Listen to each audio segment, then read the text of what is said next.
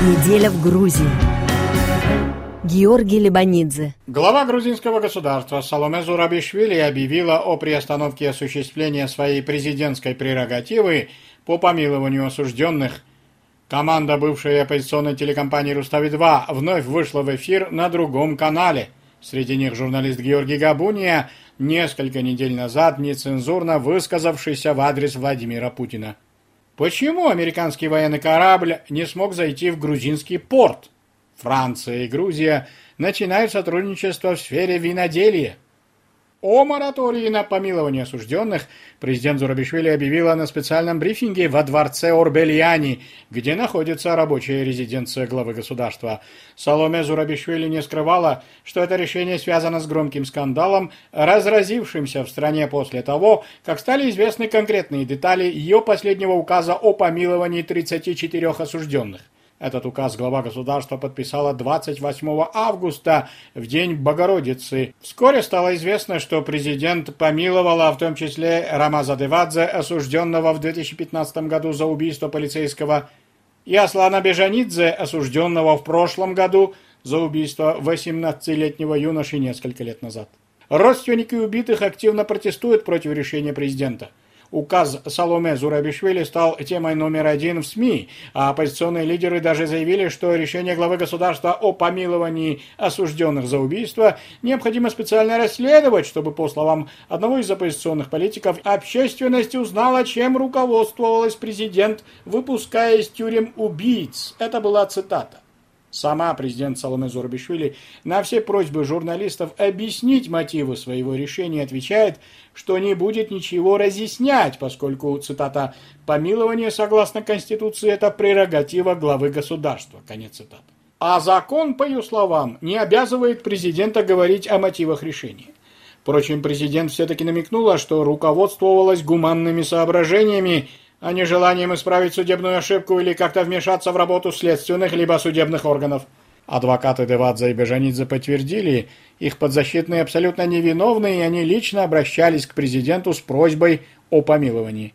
Тем временем лидеры правящей партии «Грузинская мечта», активно поддержавшие Соломе Зурабишвили в ходе прошлогодних президентских выборов, сейчас говорят, что не согласны с ее указом о помиловании осужденных за убийство и даже намерены принять специальный закон, который установит фильтры во время принятия подобных решений главой государства.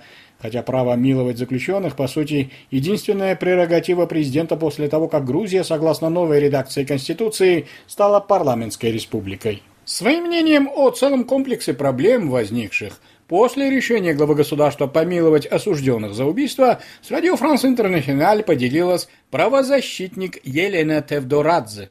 Я почти 10 лет возглавляла комиссию по помилованию, а вообще в этой комиссии была 19 лет. Вот за 10 лет мы никогда не давали президентам и Бешеварднадзе, и Саакашвили рекомендации, если дело касалось убийства. Постолько, поскольку прекрасно понимали, насколько это больно тем семьям, которые потеряли своих членов семьи. Что касается заявлений парламента, для того, чтобы ограничить президента в своих правах по помилованию, надо внести изменения в Конституцию.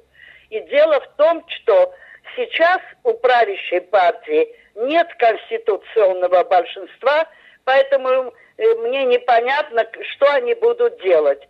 Что касается фильтра, я не знаю, что такое. Они, по-моему, в общем-то, и сами не понимают. Фильтром является комиссия при президенте, которая она сама своим приказом, чего президент не сделала. Заявила Елена Тевдорадзе. Уже в течение нескольких дней ведущие журналисты бывшей оппозиционной телекомпании «Рустави-2» вновь выходят в эфир, но уже на другом телеканале. Он называется «Главный канал». Новый телеканал основал бывший генеральный директор «Рустави-2» Ника Гварами. Как известно, он был смещен со своего поста после смены владельца Рустави-2 и сейчас находится под следствием по обвинению в финансовых махинациях.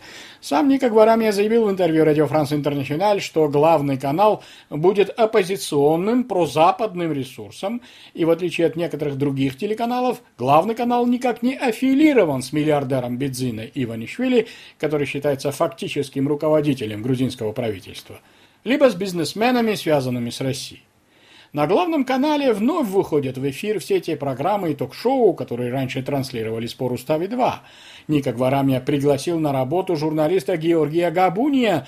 Он будет вести авторскую программу «Постфактум». Габуния известен тем, что в авторской программе «Постскриптум», которую он вел на Руставе-2, разразился нецензурной бранью в адрес президента Владимира Путина, и руководство России неоднократно выражало недовольство по этому поводу, требуя от грузинских властей осудить выходку Габуни.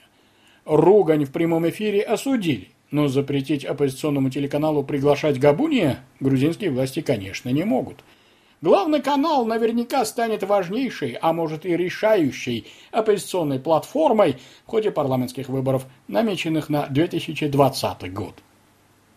В преддверии выборов политическая ситуация в стране обостряется. В Тбилиси возобновились митинги оппозиционных партий и общественных движений. Акции антиоккупационного движения, а также молодежного движения «Позор» проходят у здания парламента на проспекте Руставели. Очевидно, что главным обвинением против правящей партии «Грузинская мечта» в ходе предвыборной кампании станет пророссийская ориентация. Власти категорически отвергают эти обвинения, но оппозиция находит аргументы, якобы подтверждающие их подозрения. Например, на минувшей неделе стало известно, что американский военный корабль «Юма» не смог зайти в порт Поти, хотя дружеский визит в грузинский порт был обговорен и согласован заранее. Некоторые российские СМИ сообщили, якобы власти Грузии не дали разрешения американскому судну войти в свою территориальную зону, опасаясь гнева Москвы и возможных новых санкций. Но позднее исполняющая обязанности посла США в Тбилиси Элизабет Руд пояснила, что корабль не смог войти в порт Поти из-за того, что там не успели разгрузить коммерческие суда. Тем не менее, один из лидеров оппозиционной партии «Единое национальное движение», бывший министр обороны Георгий Барамидзе, заявил, что на самом деле инцидент с военным кораблем США необходимо серьезно расследовать. Примечательным событием минувшей недели стало сообщение посольства Франции о подписании меморандума по сотрудничеству между французской компанией, производящей коньяк, и грузинским предприятием «Болеро». Эта успешная грузинская компания специализируется на производстве спирта – Меморандум предусматривает экспорт спирта во Францию, а затем после переработки реэкспорт продукции в азиатские государства. Меморандум привлек к себе внимание, поскольку это первый прецедент сотрудничества в престижной сфере виноделия между Грузией и великой винодельческой державой Францией. Георгий Лебанидзе специально для Радио Франс Интернациональ из Тбилиси.